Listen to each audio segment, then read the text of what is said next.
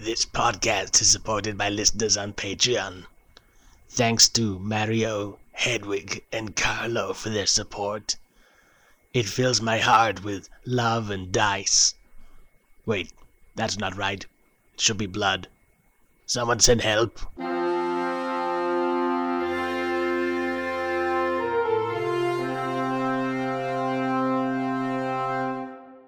Welcome to the Probably Bad Podcast, a podcast which is definitely bad. I'm Pencil. paper. Today's Probably Bad RPG idea is an angsty, obviously nefarious human warlock who seems to have a dark secret that torments him every day. But his secret is actually that he's a halfling. He made a pact with a demon just to be tall. That's it. That's his secret. That was submitted by Discount Nerd on Tumblr. The idea of characters with big scary secrets that are actually stuff like that is just inherently hilarious to me, and that's why I chose it. I feel I like the idea of just this as something as like a big a big mystery arc. You're studying, you're tracking down this character and trying to learn their dark secret. You're going through all these like clues you're piecing together, and then in the end, it turns out they're just short. Yeah, I think the more kind of build up you have for the dark secrets, the better it is. Yeah, like you've got to really lead into it as hmm. this giant, possibly terrifying thing. Like you could definitely like, because my mind just jumped. You know, this kind of standard like, oh, it's a spooky town and the townspeople oh, are spooky, and you're looking around and it's like, ah, is it actually a cult? Is it possessed by demons and so forth and so forth? And in the end, it turns out that they're just weird. Weird Jim lives here. Weird Jim. Just just weird Jim. He's just he just wears a silly hat. They don't want you to see his silly hat, and that's why there's all the mystery and people hiding and so forth. It's it's just the lengths that the town is going to to hide to hide Jim's hat from you. Yes, because it's really ugly.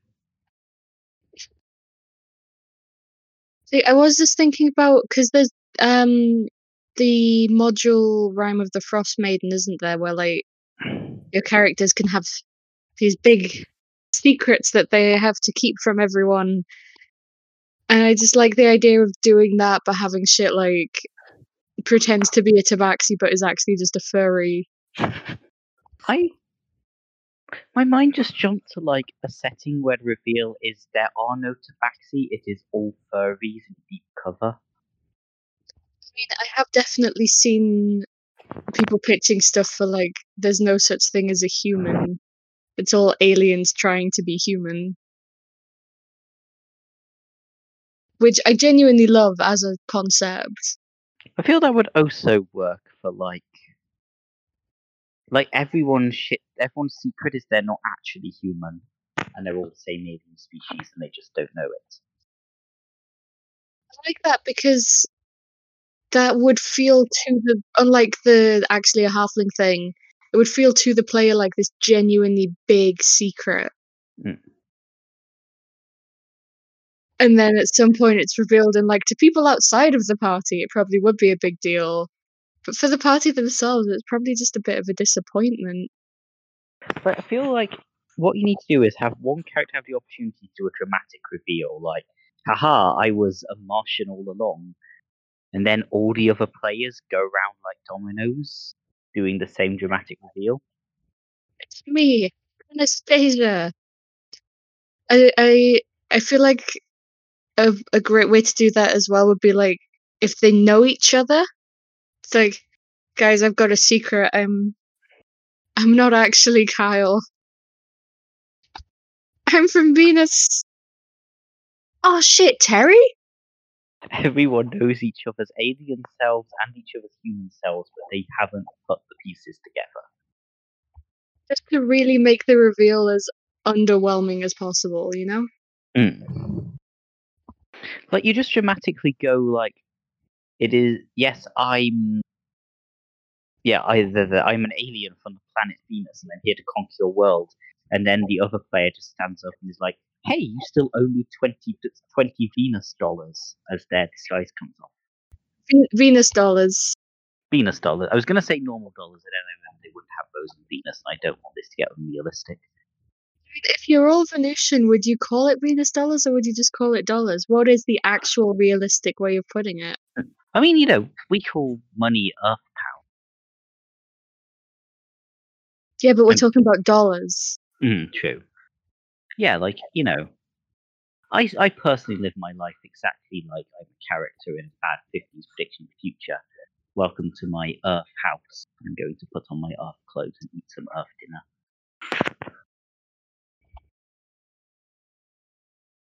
But I do also love the implication that the this character got the warlock powers just as a bonus. Hmm. Like the warlock was like, oh, the patron was just like, okay, you sold your soul to me. I've made you tall. I feel like I've kind of got.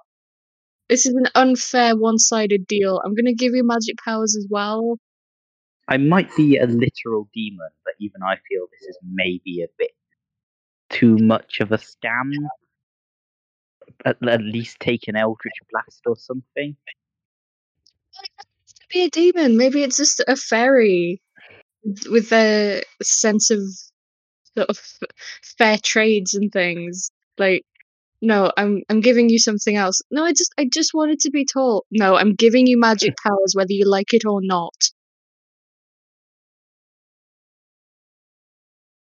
It's like so you have the sort of trope of like an unwitting patron bargain in a lot of like campaigns.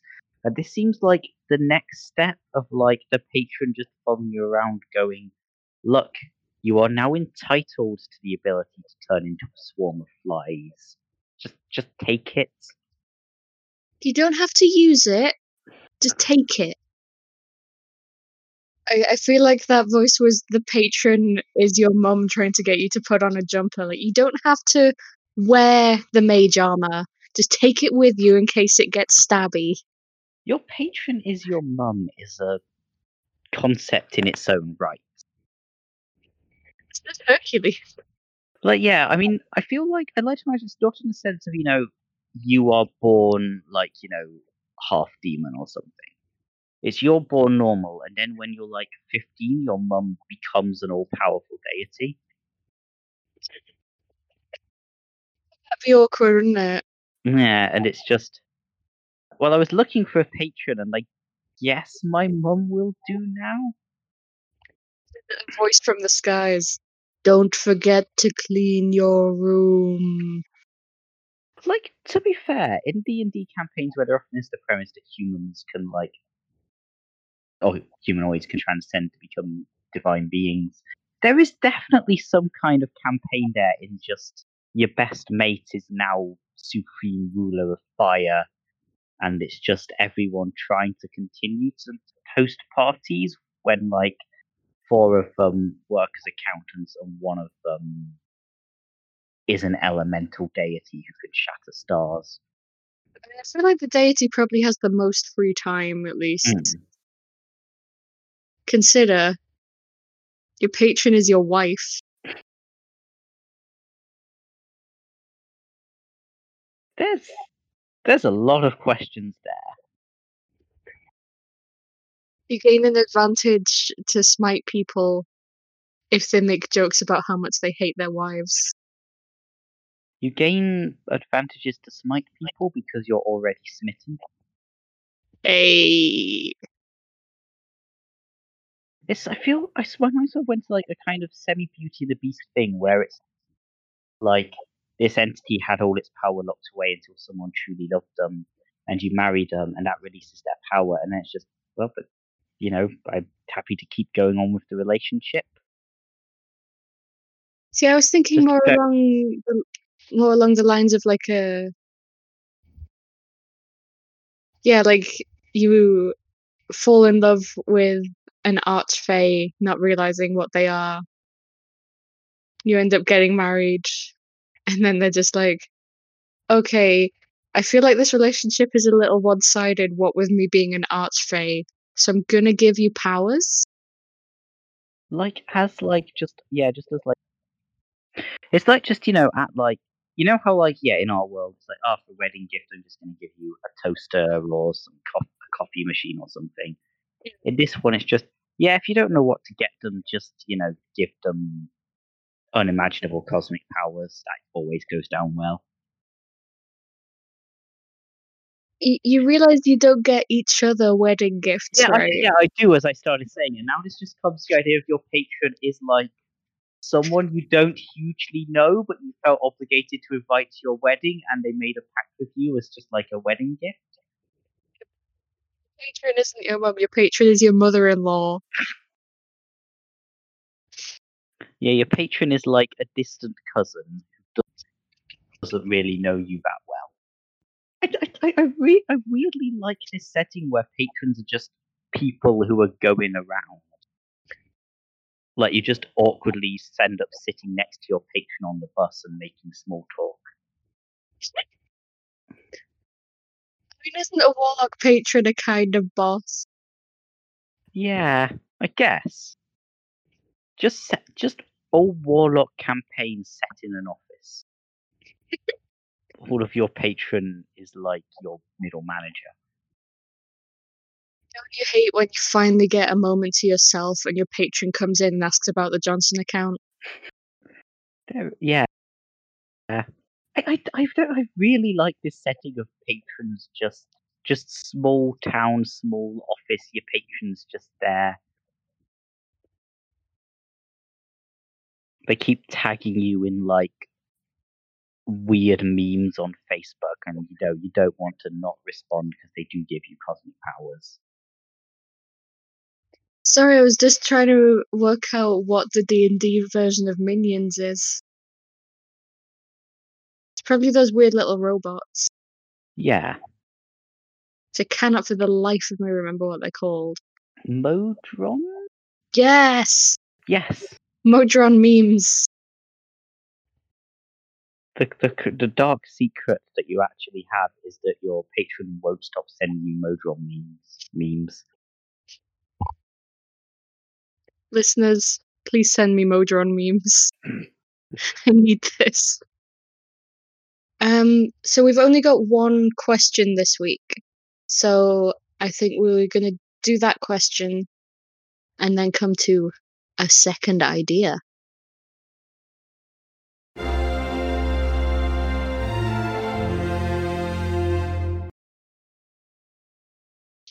So this question is from Fistrix. How many objects should be mimics in a typical dungeon? How many objects can you fit in a dungeon? All the toilets. Just the toilets. Yes. The sinks are fine. Mm. All the toilets and only the toilets. But yeah, I think the obvious answer would be Never all. come across a toilet in a dungeon crawl. Which yeah. is weird considering the amount of them that are like abandoned like wizard homes and stuff.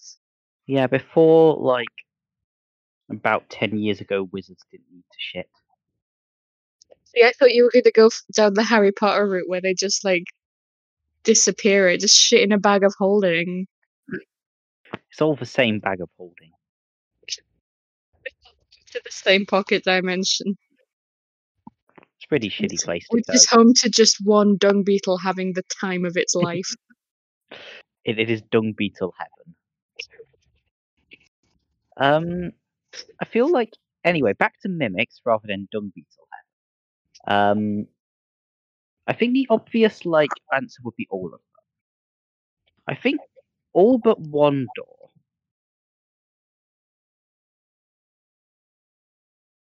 And like it's said ahead of time, it's all but one door.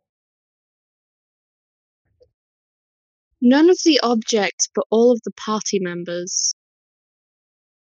It's basically a game of Granny's footsteps, where you have to get through the dungeon without being caught by any of the monsters. Do you call it Grandma's Footsteps? I've realised there's like a million different names for that game. Uh, which game is this? The one where someone faces the wall and you Oh, have to creep uh, up yeah, on them and they turn around. Yeah, what's the time, Mr. Wolf is the version I played. Which, yeah, it does sound slightly more like ominous for like being chased by monsters. It depends what your grandma's like, I guess. So your dungeon is there is a corridor, and there's a wolf at one end, and your grandma at the other, and they're both mimics. Inside you, there are two wolves. One is your grandma. But yeah, so I think the player's skin should be mimics. The player's skin, Yes. so that they just meet people with mimics over the top. Aren't we all just meet people with mimics over the top? I prefer to think of myself as a ghost trapped within a meat suit, but go on. But yeah, so like yeah, each of the players has had their skin replaced by a mimic, and they need to. And it's how long can it go without figuring this out? Wait, how long can the person go, or how long can the mimic go? Both. I feel like we're getting into some real body horror stuff today. Yeah, I, I, I don't think it's answering the question, but yes. Every toilet, all but one door, exactly 10 coins in the treasure. And your grandma. I'm right in thinking that in some edition or other, dungeon mimics were a thing. First edition had. I had Dungeon Mimics. It had a mimic that replaced a wall, a mimic that replaced the floor, and a mimic that replaced the ceiling. So you could walk in a room and have all four walls, the floor, and the ceiling immediately attack you. I mean, that that's a probably bad idea right there. Yeah. Like there were bed mimics, there were clove mimics. Like first edition went really hard on every random object in the room might kill you. I like the idea of the clothes mimic though, Hmm.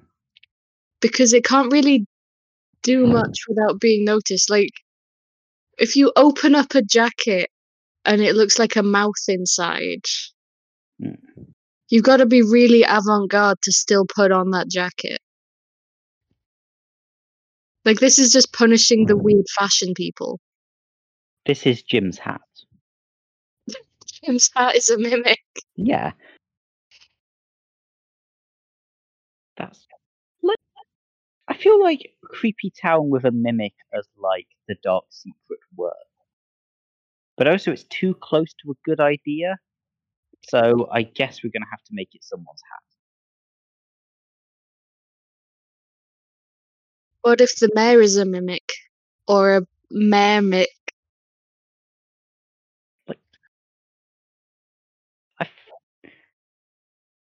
I lost the ability to talk in response to that pun, just so you know. I've still got it. It's the 8th of November and we're all feeling some kind of way. There certainly is an emotion. I think it's a mimic. Definitely a mimic. That is But the yeah. secret. There's no such thing as neurotransmitters. It's all just tiny mimics in your bloodstream. So yeah, everything in so the things in the dungeon that should be mimics are Jim's hat, every toilet, all but one door, people's skin, the party, and the party's capacity to feel joy. I hope that answers your question. A wolf and a grandma. Yes, and a wolf and a grandma, and a partridge in a pear tree. Um, Not the tree though. It's a normal tree.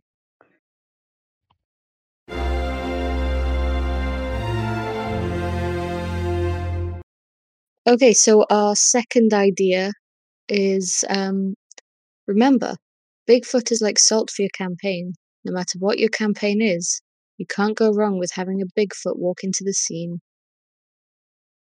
So this was this was an idea I posted, and I completely stand by it. You know, you're having a tense, tense political discussion, uh, Game of Thrones style. Bigfoot walks in. You're in a dungeon. in a sealed room with no escape, Bigfoot walks in. You're hunting Bigfoot, Bigfoot walks in.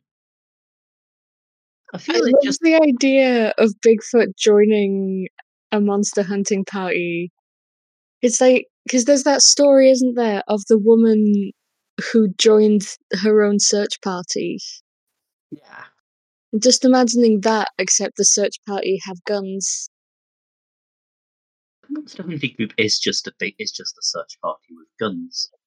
But yeah, I Bigfoot would like I of Bigfoot wearing like a fake mustache over its fur and just being like, "Yes, hello, it is me, Steve."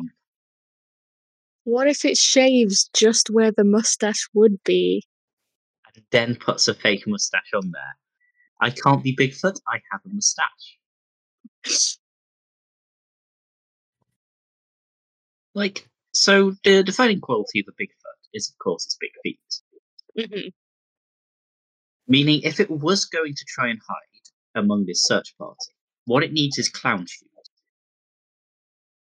I don't like where this is going. which means as long as the search party consists entirely of clowns, it can shave, paint itself white, put on a red nose, put on big, uh, big clown shoes, and just pass itself off as a normal, harmless clown.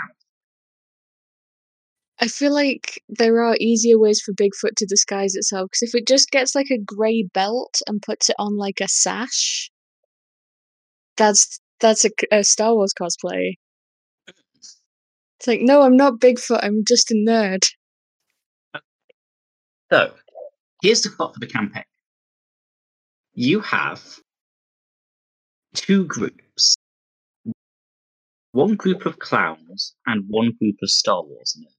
And both of them have been infiltrated. One of them has been infiltrated by a Bigfoot. And you need to find out where that Bigfoot is. Is this like a like a honey heist type mechanic where you've got three points in Star Wars and three points in clown, Yeah. and And you have to not get too nerdy or clownish Yeah, in your I feel, for Bigfoot? Like to be honest, I feel like my life is trying to walk the balance between being nerdy and clownish. that that is basically what this podcast is, I suppose. But yeah, feel free to send your suggestions as to where we are on the clown nerd scale. Yeah. So yeah, the obvious thing about Bigfoot is you're trying to find Bigfoot. That is the whole thing. So I think like what you should do is at random points through your campaign, regardless of how sta- high stakes the scene is, the players have to go find Bigfoot. Like, oh no, your children have been kidnapped by the demons, and you're like, okay, but first we need to go find Bigfoot. What if you just you bring Bigfoot in in the you know the starting tavern or wherever, and then it's just like, oh, there's Bigfoot. Now we can get on with our lives. Yeah, Bigfoot, but he's just he's just hanging around. Bigfoot Possibly- is the proprietor of the local pet shop. Hmm. But yeah, I think. Yeah, I think that like I still think Bigfoot should be a clown, and I realize that's an opinion that needs like that like validating because as it is, it just sounds like a terrible idea. But you could Yeah, definitely do please please expand on this. Like you're walking in the woods and you just hear a honk yeah, honk honk Like- and then suddenly you've been sprayed with seltzer. Firstly, that is that is a, that would probably like give like inspire horror in quite a lot of players. You're walking through the woods chased by an invisible clown. Actual clown Bigfoot. Yeah, but like, so my idea was an Among Us style. You're all at the circus, and Bigfoot has infiltrated, or you're all on a, or the circus is on a Bigfoot hunt, and Bigfoot has infiltrated. Why is the circus on a Bigfoot hunt? Okay, so the circus is like you know low on money, And the only way they can think of to raise enough funds to keep the circus going is to go find evidence of Bigfoot. Uh, but Bigfoot obviously doesn't want evidence found of Bigfoot. Bigfoot has infiltrated and passed off as a clown. So they need to, Bigfoot's goal is to throw them off the scent. Yeah. Whereas their goal is to figure out which of them is Bigfoot, uh, possibly by stepping on each other's clown shoes, because, you know, if it's a clown, they've actually got normal sized feet in there, whereas if it's a Bigfoot, their feet actually are that big. I think that's a plot point on The Simpsons, but point is, Yeah. I'm using it now. His feet are so big because they're filled with evil. Yeah. Except obviously Bigfoot's feet are filled with friendship. But yeah, so yeah, the point is, you yeah, you are you need to find Bigfoot among the style. This does sort of imply Bigfoot will be killing the clowns. Or I guess could just be leading them to the wrong part of the forest, like away from the Bigfoot village. There's a Bigfoot village of big feet, and the clown's goal is to find the village, and the Bigfoot's goal is to lure them away from the village. Again, though, this just sounds like a one page RPG that I would play. sounds like a one-page RPG that I would make. Yeah. So, keep it here. I do like the idea, though, of bringing Bigfoot into like a very sort of uh, diplomacy heavy game. It's been like, okay, uh, we were going to go to war with you, but Bigfoot just stole the queen, Like, so now So, we've like- got to deal with that. Firstly, Bigfoot just stole the queen is my favorite plot hook. You can use this in your campaign of what your campaign is. And also, like, so so you you have this sort of Game of Thrones style world. Do you want? um We're all sitting here discussing plans, but oh no, Bigfoot has come in and started, you know, beating people up or such have you, or we're all sitting here discussing our plans, and oh no, Bigfoot has come in, got the favor of the queen, and now owns your land. See, I was imagining it as you know in The Sound of Music when Mhm. one of the guys runs in onto the stage and is like, "They've escaped." I was imagining that, except someone runs in and just shouts, "Bigfoot's here!" We don't have the budget to show you Bigfoot, but But trust is- me when I say that he bundled up the queen and repelled down one of the towers and then rode away on some sort of magnificent beast into the woods. like what you need to do is have your campaign, you know, your political campaign, but make it increasingly obvious there's a second, far more exciting campaign involving Bigfoot riding a magnificent beast and stealing world leaders, happening just like after the players leave. He's taking all the world leaders to the Bigfoot village Yeah, so that they'll be forced to sit and talk to each other hmm. without all of the pomp and circumstance getting in the way. yeah. Bigfoot is going to bring about world. And he's going to do it while dressed as a clown Yeah, so that he can infiltrate the castles in the first place.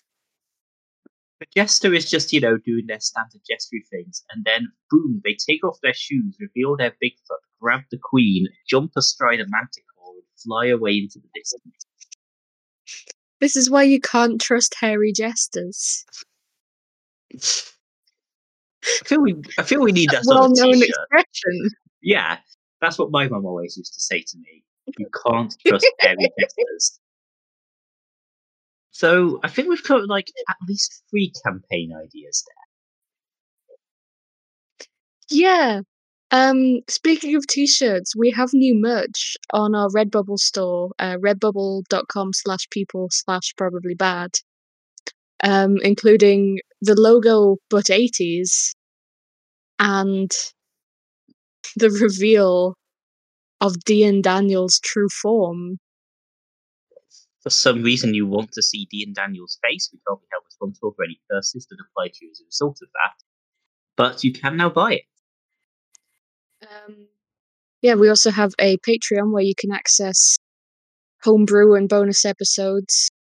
Um, one of which will be us playing a Brian Blessed themed one shot. It is. It is a yeah. It is an RPG called Brian Blessed is in your garden somewhere or something like that. So if you want to listen to that, please give us some money. Um, and if you have a question, you can send it to um, the Tumblr, probably bad RPG ideas, or you can email probablybadpodcast at gmail.com. And whether or not you do, remember to have a probably probably bad bad day. day.